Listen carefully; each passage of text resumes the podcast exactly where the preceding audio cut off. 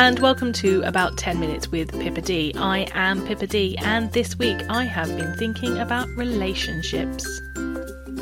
I've been thinking about candles. And I've been thinking if anybody will ever find me a watch like the one I had when I was younger and then somehow magically lost.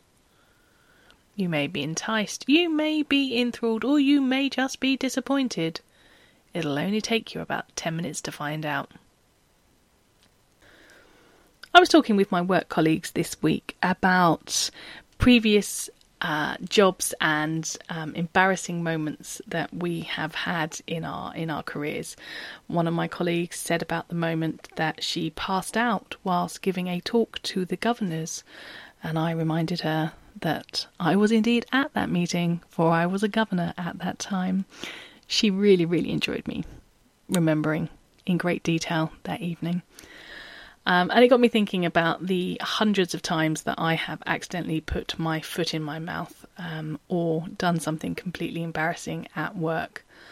Uh, there was the time when my boss at the internet service provider I worked for uh, had had him and his wife had had twin girls. They were only about two weeks old, and he was showing us photographs. And without even thinking, I was like, "Oh, boss man, they are so cute." Bossman, can I have your babies? Boss man thought this was absolutely hilarious because he didn't think I meant, can I kidnap your two twin babies? No, no, no, he thought I meant, let's nip off to the cupboard and give me children, man. Uh, at least that's the way he told it in the meeting later on that afternoon, which was a pleasure to be in afterwards. I can, yeah, yeah, yeah.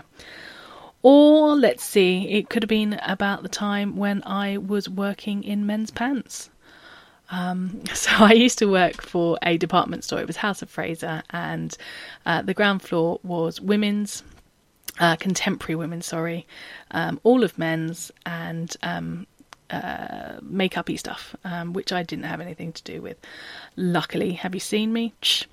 Um, so I would quite often be found working what we called the atrium, which was an area between the escalators and the lift, and it's where at the time we kept men's underwear. I worked in men's pants and very much enjoyed it. I could tell what type of pants men wore from 10 paces. Yeah. Um, I was helping a gentleman to buy some pants. Um, and he was very, very friendly. He was lovely. He was actually a really nice customer. Um, I then went off on my break, and when I came back, um, my supervisor for the day um, popped into uh, the men's changing rooms and whipped out a massive bunch of flowers and a box of chocolates, which he had left for me. Thinking back now, I realise he was chatting me up. Did not realise that at the time. I'm really hoping that Fly 4 is not listening to this because I think that we were dating at the time. But you know, that's quite a quite a mood boost there, isn't it? Hmm. I will think more about that later. I think we can all agree that it is work colleagues who make the places that we work at. Don't get me wrong, I love the parents that I speak with, I love the children that I speak with at the school I work at, but it is definitely my work colleagues who make it a great place to be. And I don't think I've ever had, just giving a quick think back, any bad work colleagues. Um, in fact, when I worked at the ISP, there were um, basically, all of the the techies were all men. It, it, it, wasn't something that they did on purpose. It, it was just how it was, um, and they were always a good laugh. Um, I'm still friends with a couple of them now, and um, they're a good giggle. One of them in particular, however, will never let me forget the time that I put my mobile phone into my desk drawer and locked said desk drawer and went into a meeting. Um, it started off quietly, that's what I've been told, and in the background, the guys at the ISP could um, they could hear a song from Avenue Q, which was my ringtone. It was very quiet in my in my drawer, but it got louder and louder and louder until they had to come and knock on the door uh, to get me to open up the drawer because they, they couldn't.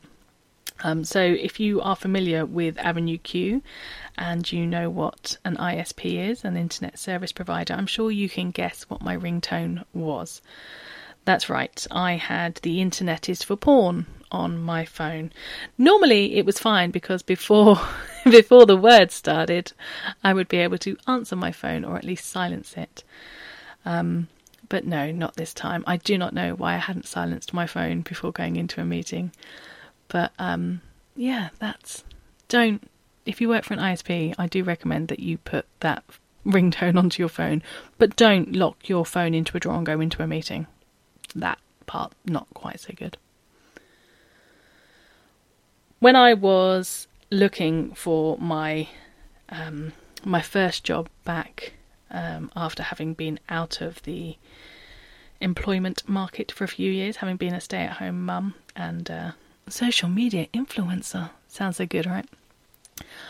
I was lucky enough to find the um, wonderful job of being the receptionist at my local high school.